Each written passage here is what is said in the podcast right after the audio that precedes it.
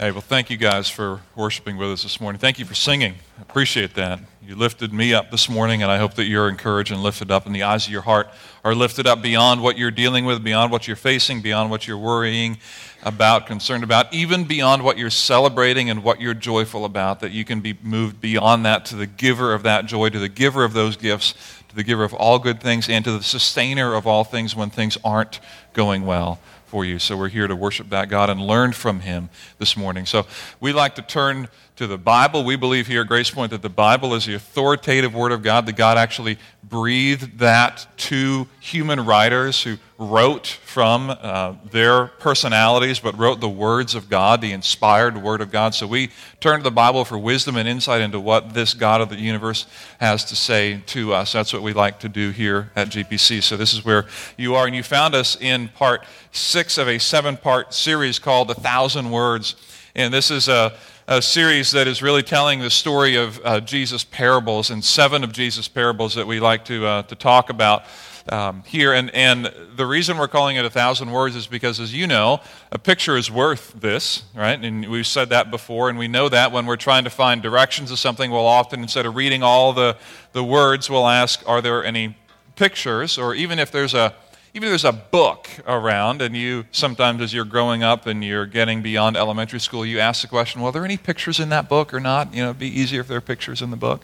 And so, in a way, getting a picture of something is a way to help us see, you know, what we should be doing. And at Grace Point, we talk about developing fully devoted followers of Jesus Christ, and that's kind of our mission, the way we talk about what we do. And we know as we keep trying to walk through life in different stages, it actually becomes quite complex sometimes to know what should I do to grow in my faith? What does someone who wants to follow Jesus do when they're sick? What should someone who wants to follow Jesus do when there's marital strife? What should someone who wants to follow Jesus do when they're trying to make a decision about college or a roommate or about what job to take or about how to handle our family stress? What should a follower of Jesus do in those situations? Because I don't know what to do. And things can get complicated in a hurry relationally, financially, emotionally, spiritually, physically, in a hurry. And so these pictures that are painted for us are stories told by Jesus are kind of a, a picture that's worth a thousand words to help us remember, hopefully, in certain moments and seasons in life that we can look back and say, okay, oh yeah, I remember the story I remember the story. There was something about a table and a chair, and he had a stool up here, and I remember that. But oh, what was that about? Oh, about honoring other people and remembering that God's estimation of me is what matters. There's something about wineskins and old wine. Oh, yeah, you know, there's something there about how God has always been in the business of drawing near to those who are far from Him, like the wine and the new wineskins. Like, I need to be careful how I treat people who are far from Him. And the Good Samaritan man, I know that story. But, you know, I, it's helpful to remember that people who really love God really love people and give up a right to be against them. Like that's important to remember that when I feel like I have a right to be against you because you did something to me, maybe I should remember that good Samaritan, not just about being nice to people, but what I need to give up. And and the story about the tower is like if you have a money to build a tower, count the cost ahead of time. And if you're a king and you're sending 10,000 people to battle against 20,000, you're probably going to lose. So, what was the point of that again? Oh, the point of that again, Jesus said, Give up everything you have and come follow me. Give up everything you have. So take your resources, think about it, and then say, You know what? I can't even protect myself anyway. I can't even provide for my own future anyway. So I'm going to go all in and trust that only Jesus can bear the weight of eternity that my soul desires. I'm going to go all in on that. And last week, if you were here with us, we talked about the, the lost sheep, coin, and son because Jesus was responding to an accusation that the Pharisees and the teachers of the law had against him. And he said, they said, he eats with sinners and tax collectors. He hangs out with people who don't deserve, don't deserve to hang out with righteous people. And Jesus told the story, and basically the point of the lost sheep, the lost coin, the lost son, is that lost things are worth celebrating. When you lose a sheep, it's worth celebrating one in a hundred. When you lose a coin, it's worth celebrating one in ten that's found. And then it gets tricky when it's people because people are, make moral and ethical decisions that sometimes are wrong. And the lost son made an immoral decision to go live immorally, unethical decision to ask for his father's inheritance early. And Jesus makes this point to say, listen, even then, God is so compassionate. If you want to know the heart of the Father, God the Father is so compassionate, he celebrates even when the most undeserving people turn to him. that's when he celebrates. So we celebrate all lost things when they're found. And as you walk through life and you're trying to figure out what do I do and how do I respond to my, my kids' friends who are really taking them in the wrong direction and their parents, should I have them over, should I not? You know, how do I deal with people who are influencing me or you know, my company in the wrong way? Maybe some of these stories come to mind to remind you of how Jesus talked, what he taught along the way. This morning we're going to get personal and we're also going to get strange. How about that? Strange personal moments. We're going to get personal because Jesus talks, tells a parable here that, um, it, that hits us where it can hurt and hits us in a very practical, tangible way. And it's also, if I'm honest, a little strange. And the parable that Jesus tells this morning has to do with this issue of money. It has to do with the issue of money. Now, if you're in church, which you are, or you're listening later to a church service broadcast, you may or may not have thought that the church is always all about asking people for money. I think if you've been at Grace Point for a while, you know that's not uh, what we do, that's not our MO. But when we think about money, the issue here is not that the church is asking for more of it, but rather how do we think about something that we all deal with every day? In fact, there are very few of you who, who have gone through this past week and not made some kind of money decision or not had some kind of money issue weigh on you. From the purchase of new whatever, new car parts because your car broke like mine did again, you know, and I fixed something again with my car, but I'm not going to, you know, brag on that too much, but I did just, you know, all right and if something breaks down and you think, oh man, do I, and you ask the question, do I have the money for it? It's a little bit of a strain on you, right? A little bit of a strain, a push on you. You know, we, we think about um, where I'm going to go to college, how much debt I'm going to bring in, what kind of job I'm going to get later on becomes a money decision. We think about if we get sick, we think about, oh, I got to go to the doctor. I'm going to pay a, have to pay a copay. I wonder what kind of treatments I'm going to have to deal with. And it comes down to money decisions. You start dating someone, you start to, you don't first start to ask how much will it cost, but after a while you're like, man, this is starting to cost me a little bit, you know. It's starting to cost to go out to eat all the time, and you know, all that we do, you know, it's starting to cost a little bit of money. Some of you settled on a house recently, and all of a sudden you're thinking money, like regularly, because you're paying bills that you didn't have to pay before, and when the roof leaks, it's on you, right? Not the landowner anymore. I mean, you're, you're the one that has to deal with that, and that's just part of the deal. And we constantly are making decisions about money. We orient our life around it, and so it's important to actually speak to it because it's so critical. And one of the things we can't do is we can't just ignore it and pretend it's not there. We can't just say, yeah, I'm just going to love God and hope that the money stuff settles out. And I'm going to try not to get into debt and embezzle, and otherwise, you know, we're, we're in good shape. And so Jesus tells a strange, strange parable to get after something very important about how we see money and resources.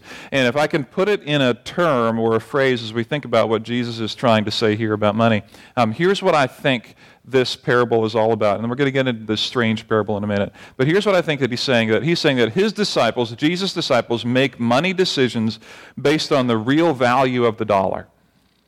That Jesus' disciples, people who say that I want to follow him, make real make decisions, make money decisions based on understanding the real value of the dollar. Now, they didn't have a dollar back then, but if you excuse the translation to modern day currency and here in North America, this is, this is the deal.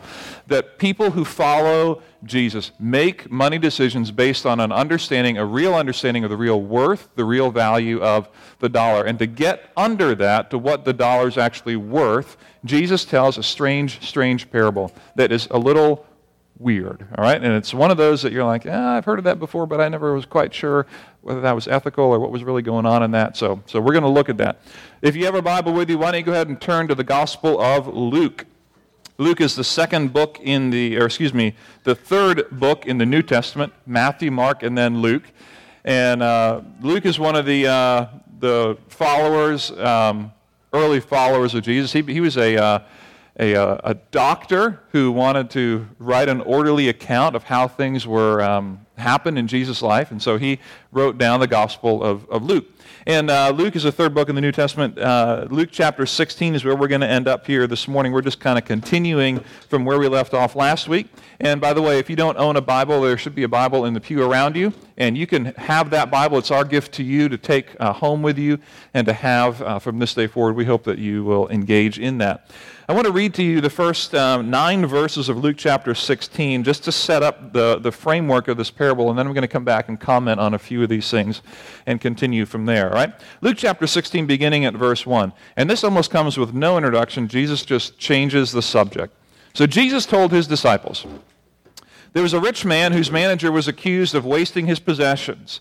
And so he called him in and asked him, What is this I hear about you? Give an account of your management. So that, excuse me, give an account of your management because you cannot be my manager any longer. The manager said to himself, What shall I do now? My master is taking away my job. I'm not strong enough to dig, and I'm ashamed to beg. I know what I'll do so that when I lose my job here, people will welcome me into their houses. Verse 5. And so he called in each one of his master's debtors, and he asked the first, How much do you owe my master? 800 gallons of olive oil, he replied. The manager told him, Take your bill, sit down quickly, and make it 400. And then he asked the second, And how much do you owe? A thousand bushels of wheat, he replied. He told him, Take your bill and make it 800. And the master commended the dishonest manager because he had acted shrewdly. For the people of this world are more shrewd in dealing with their own kind than are the people of the light. I tell you, use worldly wealth to gain friends for yourselves, so that when it is gone, you'll be welcomed into eternal dwellings. All right? Let's talk about this parable. This is strange. This is a little weird. There's a lot going on that is a little funky. All right? And we're going to talk about it. Now, let's set it up. Jesus is talking to, to who? What's the, uh, the fourth word? Jesus told his what? Told his disciples. So, just to set the context, these are people in the broadest of terms who are disciples. This is, if you think 12 disciples go broader than that, these are people who are still in this time in Jesus' life following him. They happen to be around during his teaching. This is broadly speaking his disciples, people who just are interested in his teaching. So, people who are interested in his teaching and who are kind of following him, he's speaking to them, people who have an interest in, in him. That may be you this morning, right? I mean, you may be in that category. Um, in fact, many of you here probably are in that category. So, Jesus is talking to people who want to follow him and kind of model their life after them. And so he says, There was a rich man whose manager was accused of wasting his possessions. Now, we need to understand what's happening then to make sense of this parable now. You, this um, economic setup we have some similarities to now in 2015, but was a little unique to the time in which Jesus was, um, was living. Rich. Um, we'll call them masters. Rich masters would have um, an estate, and they would have someone essentially be their, uh, let's say, their CFO, all right? Uh, someone who would come in and manage the estate and act as a, an executor of the estate or a, an executor of the will almost, but they would make money decisions for them. They would obviously have to be very trusted. It was also a very enviable position.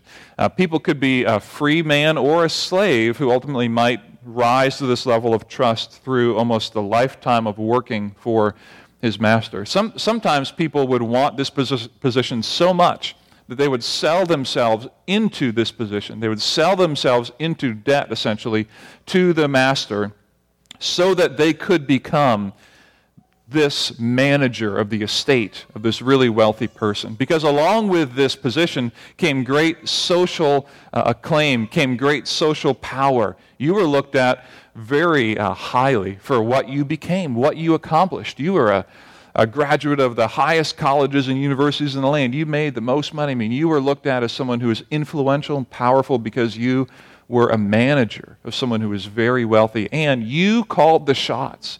So he would often, as the master of it all, would just trust you and he would make big picture decisions, but you would actually manage all of the little things that happened. That gave you great power because you could kind of move things around within the accounting system. And as long as at the end of the day things didn't look too bad, the master wouldn't be too upset, and you could kind of make things work. And you could maybe, if you needed to, play favorites a little bit and kind of give somebody something for a return favor over here. And you know, you had a lot of influence. And so we have the master and we have the manager. And so the manager in this case the rich man's manager was accused of wasting his possessions.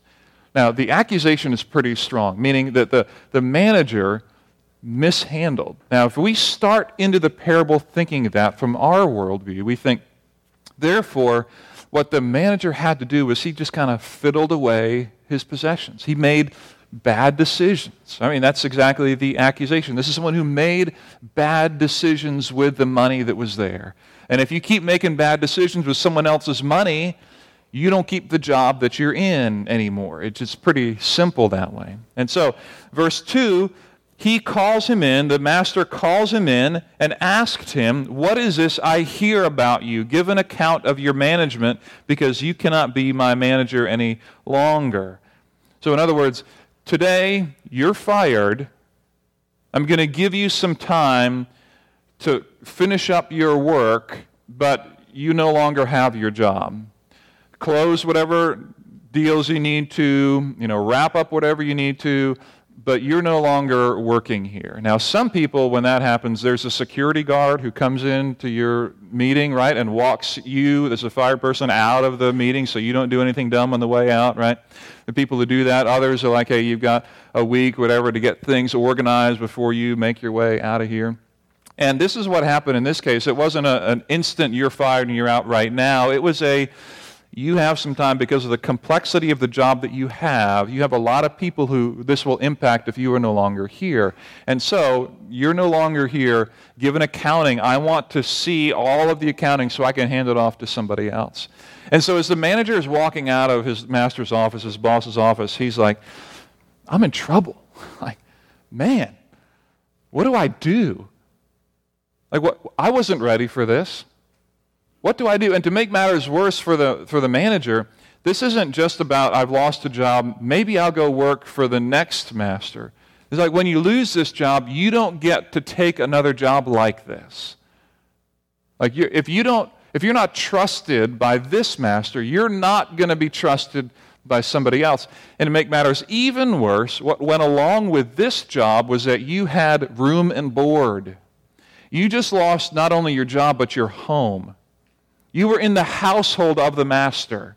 And in this case, not only have you lost your job, but you're getting kicked out of the home. You're not going to have a place to stay anymore. It's doubly bad. And then to add on to that, the social status that you had, you just went from up here to way down. You are now a disgraced person in society. And so just about everything that could go wrong has just gone wrong. You will be looked at as a, a disrespectful, lazy worker. You don't have a place to work anymore, and you certainly don't have a place to stay anymore. And you can imagine the stress that that would create. And this is what is happening inside the manager's heart right there. And you see it in verse 3. The manager said to himself, What shall I do now? My master is taking away my job. And he starts thinking about what he could do. I'm not strong enough to dig, and I'm ashamed to beg. In other words, I could do manual labor, but I don't have the strength for it. And I could beg, but that would be really embarrassing. Who would want to sit around and beg? And, ah, what do I do? What do I do? What do I do? And then he gets this idea. Verse 4. I, I know, I know what I'll do. So that when I lose my job here, people will welcome me into their houses, because after all, I need a place to stay because I'm losing my job and my house. And so here's what he does in verse 5 and verse 6. So, verse 5. So he called in each one of his master's debtors, and he asked the first, How much do you owe my master? Okay, do you know why this guy's losing his job? Because he doesn't know the answer to that question. You are the manager of all the money and you don't know how much the people owe your master. This is why you're not working for the guy anymore, all right?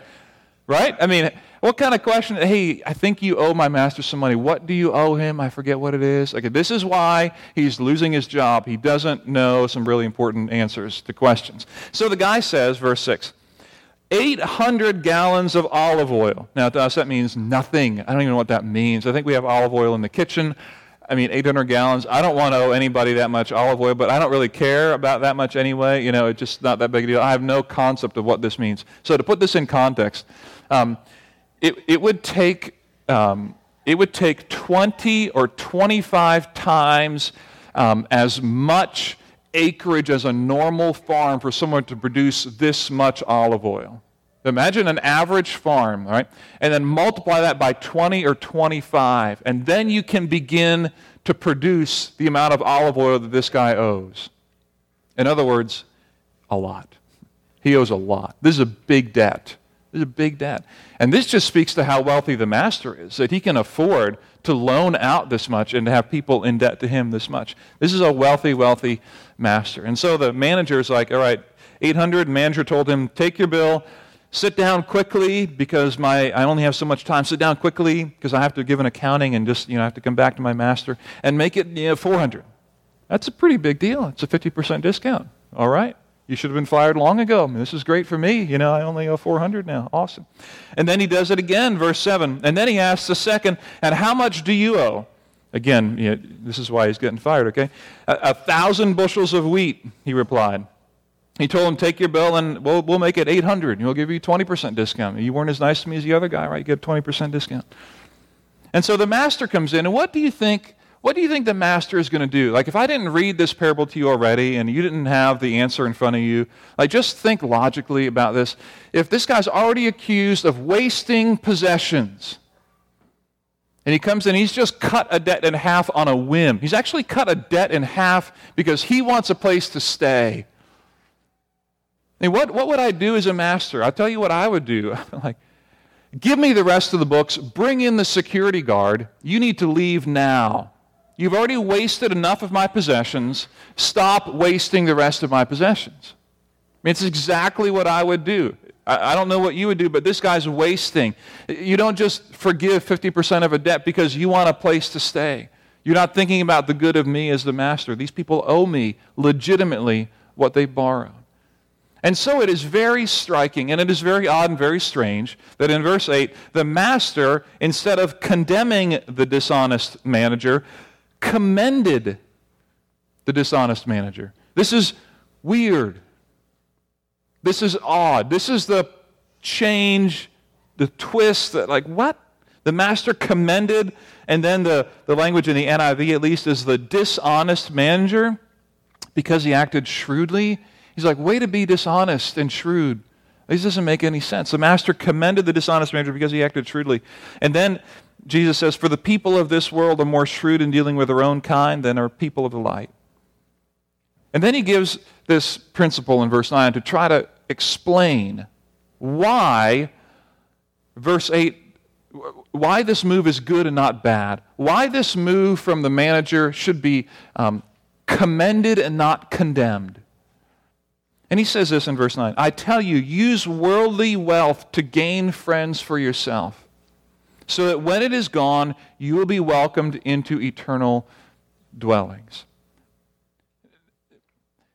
What, this, what the manager did is he said, okay, this money has a certain value. This, this olive oil has a certain value to my master. The, the bushels of wheat have a certain value to my master. But you know what's more valuable to me? The relationship I have with the person who owes the money. And if I can use the money and leverage my influence over the money to better the relationship so that when I lose my job, I will have a better relationship with that person, I'm going to do it. I would look at it and I'd say, You are dishonest and you're not working for me anymore. Jesus says, This is good. There's something here to learn from. And this, if I'm honest, is strange. Very different than the way I come to it. Jesus says, Take this principle and let me go further with you. He said, Use your worldly wealth to make friends for yourselves so that when it is gone, you'll be welcomed into eternal dwellings. That if your, your power over the money that you manage has the potential to shape relationships and to influence people, Use that money to influence people now. Use that money to influence people for eternity, not just now. That the real value of the dollar is not how much you save for yourself. The real value of the dollar is not making sure everybody pays you back, but the real value of the dollar goes beyond the dollar to the relationship that is eternal. The way he tells a story is strange. The way he commends the servant is strange but it's consistent. It's consistent with everything Jesus has said to this point in all of his parables. If we go back to the parable of the table and the chairs, if you remember that, when Jesus went into the, the feasting, the, the, um, the party that was going on with the Pharisees, and he said, Listen, you guys, have a, a, an empty seat and you want people of honor to come there and you invite only people of honor to come so that you can feel better about yourself and they can feel better about themselves and you have this thing going on, this reciprocal thing going on. He said, Let me tell you, the only thing that matters is God's estimation of you. The only thing that matters is God's estimation of you. Therefore, use your opportunities now to honor other people. So invite to the table the poor. Invite to the table the people who don't bring you any honor but whom you can honor. Invite to the table people who are important to God who are not important to anybody else. Then he tells the story of a good Samaritan. An incredible story of someone who's disenfranchised, a Samaritan who's way out there socially, and he becomes a hero of the story. He says, Listen, there's some people who are, not, who are going to be looked at as not lovable at all. There are going to be some people who don't, you're not going to even want to touch. And he said, this is, These are people who we, we love everybody, right? God loves people so much that he tells this story to say, Listen, people who love me really love people, all people. And he tells the story of the, the lost son, the lost coin, the lost sheep. And, he, and in that parable that we just finished in chapter 15 that rolls into chapter 16, the, the, the line of thought again comes right down the same line of listen, there are people, there are people who are not worth or not deserving in our minds of being celebrated when they're found, who are kind of unrighteous, unholy, kind of like the, the younger son. But God is so compassionate that He celebrates even when people who are undeserving turn to Him. And now He says, use your money, use your money to reach people like this. Use your money and use your influence over your wealth to influence people who otherwise would not be influenced Use your resources to reach people who otherwise would not be reached, so that when you die and you get to heaven, you will see people who will welcome you and say, You know what? Thank you. Thank you for your generosity. Thank you for giving. Thank you for helping me and supporting me. This is what Jesus is saying that the real value of the dollar goes beyond the dollar, it goes past this life to impact people who otherwise wouldn't be touched by the, the Christian love of God, by the Christian love of one another. Jesus pushes a little bit further, and he goes into verse 10. And he says here in verse 10 Whoever can be trusted with very little can also be trusted with much. And whoever is dishonest with very little will also be dishonest with much. This is really hard if we're honest about this. It is harder to handle a little than it is to handle a lot. Have you ever thought about that? If I gave you if I gave you thousand dollars and I said, "Listen, I'll be back," you know, in, in you know a, a week or two, and I and I want to know that my thousand dollars is back, but I want you to spend or invest a little bit and see if you can get a return on that. Or if I gave you five dollars and I said, "I want you to, to invest and give me some more money back when I come back," it's actually harder because your fear when you have less money is that I have to really hold on to the less that I have. You ever been through that as you're growing up and going through life early on? Maybe it's college years or you know high school years. You're just starting to get a job and you don't have a whole lot of money to your name yet, and you're you know people are thinking of oh, let's go out to eat after we do this you know movie or whatever, and you start counting the pennies. You're like, man, let me go through my couch quick and see if I can find some money to go out to eat. And, You know, then you might do that. But you begin to feel as you don't have a lot of resources, you think, man, I don't have very much. It's, it, and it's harder to manage that well because when we don't have a whole lot, we think, I got to keep what I have because I don't have very much. And if I give away some of what I have, like, I'm not just not going to have enough. It's not going to stretch, it's not, not going to work. And Jesus says, listen, when you have very little, that's when the testing comes. If you can't be trusted with this little, if you can't be trusted with the very little that you have, and if you can't make the right decision with the very little, why in the world are you going to make the right decision with the very much? You're not all of a sudden going to make awesome decisions if I give you a million dollars if you're not making awesome decisions now with your $5. Whoever makes good decisions with a little can be trusted with the much because you will understand the decisions that you need to make, even in the hardest of times. Which is why this becomes even more convicting. We just can't wait to make the right decisions we need to make with our money. Like wherever you are now, now is the time to make the right decisions. It doesn't get easier when you have more. There is no more that will make it easier for us to give, easier for us to be freed up, easier for us to invest in the right things. That doesn't happen. It just, just doesn't happen. Jesus continues, verse 11.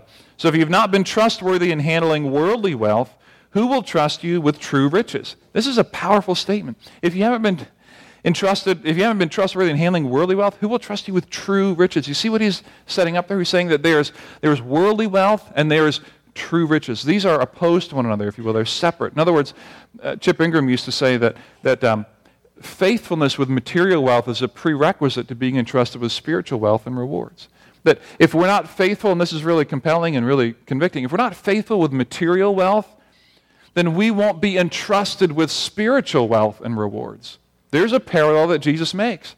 Because how we handle our money is a spiritual issue. It's not just a matter of let's make more money for ourselves so we can retire high off the hog or whatever and we can go do whatever we want. It's not about that.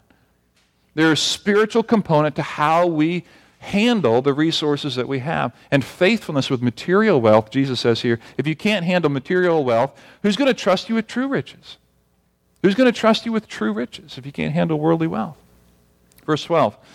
If you've not been trustworthy with someone else's property, who will give you property of your own? No servant can serve two masters. He'll hate the one and love the other, or he'll be devoted to one and despise the other. You can't serve both God and money. And the Pharisees, who loved money, heard all this and were sneering at Jesus. And he said to them, You are the ones who justify yourselves in the eyes of men, but God knows your hearts. What is highly valued among men is detestable in God's sight. And here's what I think Jesus is saying at the end You can't serve both God and money. In other words, if you were to make the choice, if I were to say you had to love God or love money, what would you choose? And if I had to do a hand raise here, I think we would all, if we're uh, even if we're not honest, we just wanted to go with the crowd. We would know the right answer is love God. Okay, we're going to love God. We're in church, all right? You know the right answer is anything with God or Jesus is the answer, or the Bible. You know those are all good answers, all right? So love God would be the answer. We're going to love God. Does that therefore mean that I have to hate money? Does that consequently mean I love God and hate money? And the answer is, is no in other words, loving God in this context means I'm going to I'm gonna see the true value of my dollar not as, as um, a resource that is limited by this life, but I'm going to see it as a resource that extends beyond this life. That how I use my money now has eternal implications. How I use my resources now goes beyond this life to, to the next. And if I'm not faithful with the little that I have now, I'm not going to be entrusted with more later. Which is why Jesus commends, in this parable, why the master commends the, the shrewd and dishonest manager. Because he got it.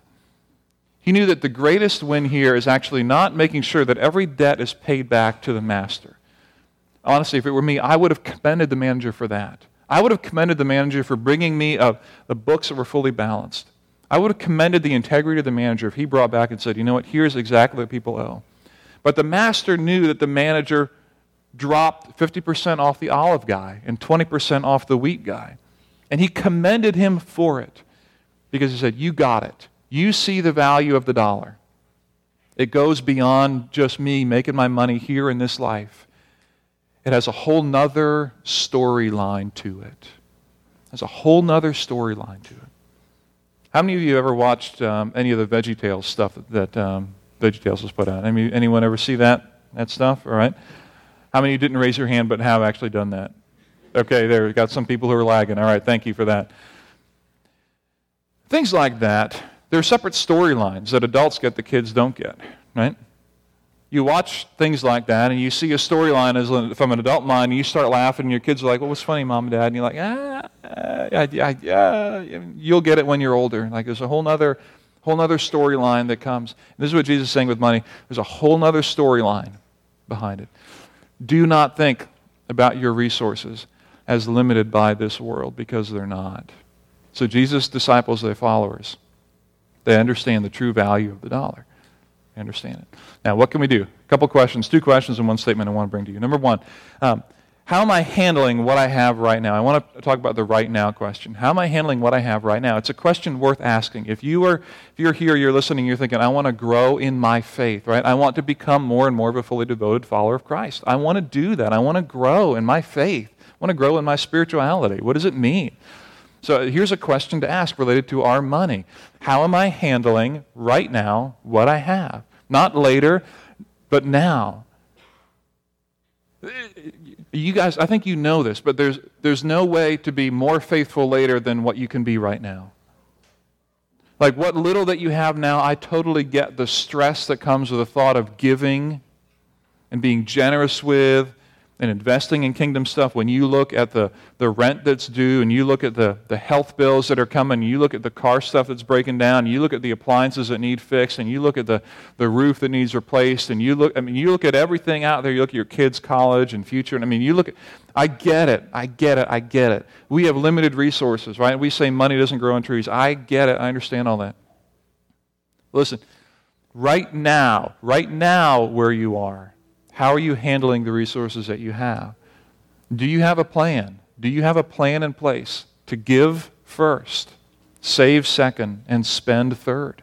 Do you have that plan in place? Have you developed or are you developing that rubric, that thinking in your mind? That as a follower of Jesus, in understanding the true value of the dollar, I am first a giver. Right off the top, I'm a giver first. Then I'm a saver, then I'm a spender.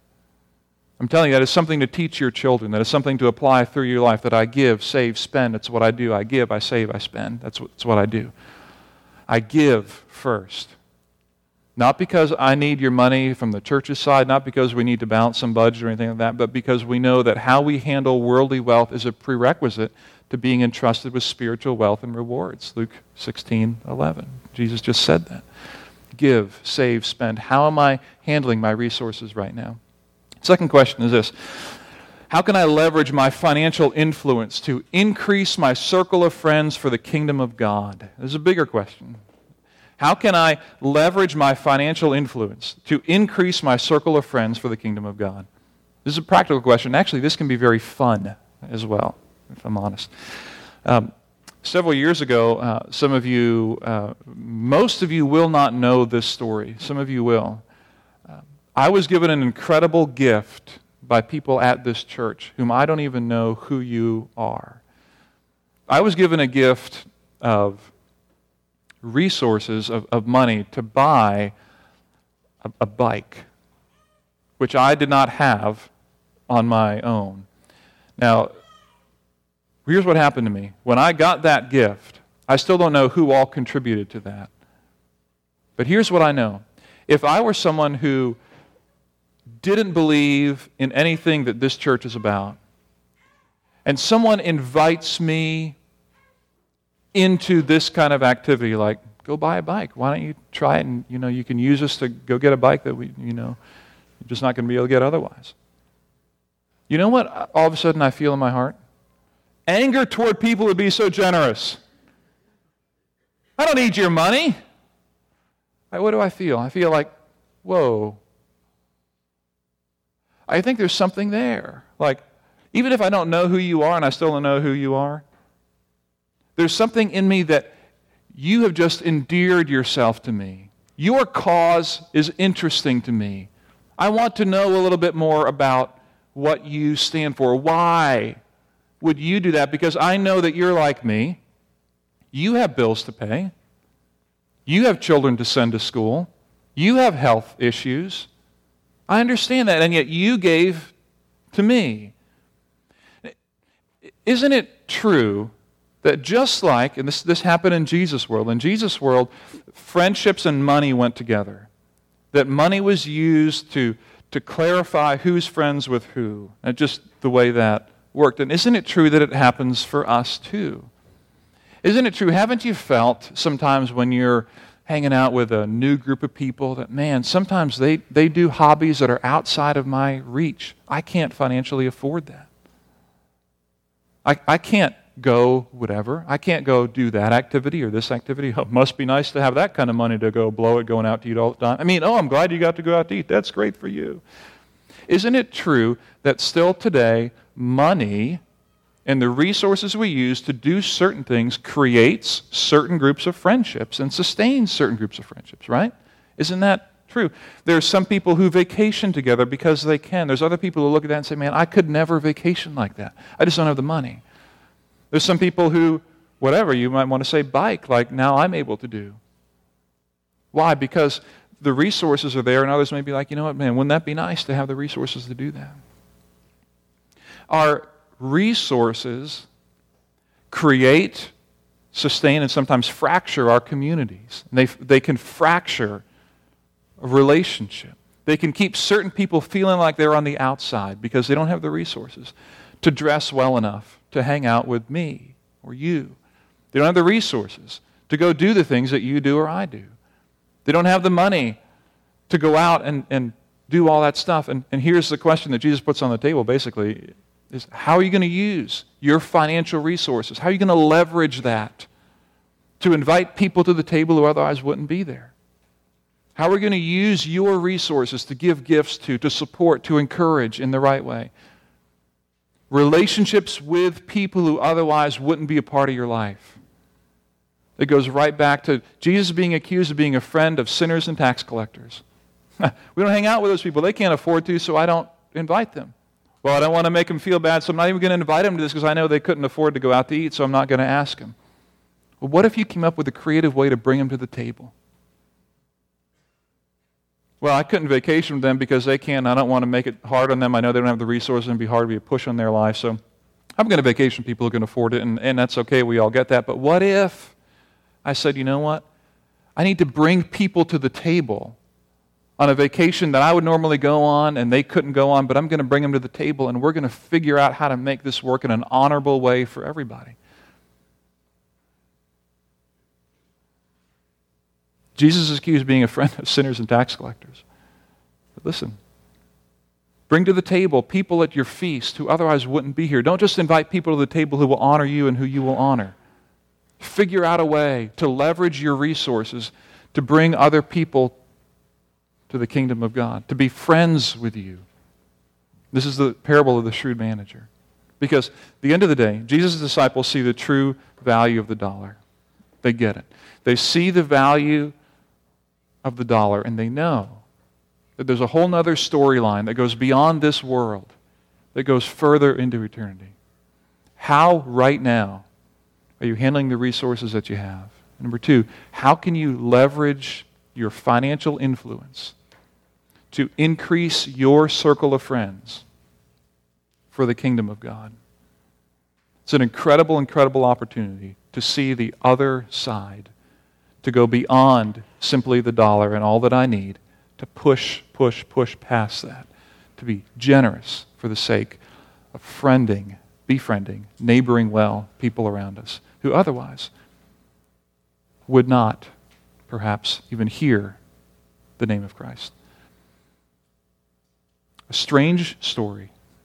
The shrewd manager, dishonesty, seemingly commended because he got it and he understood the true value of the dollar.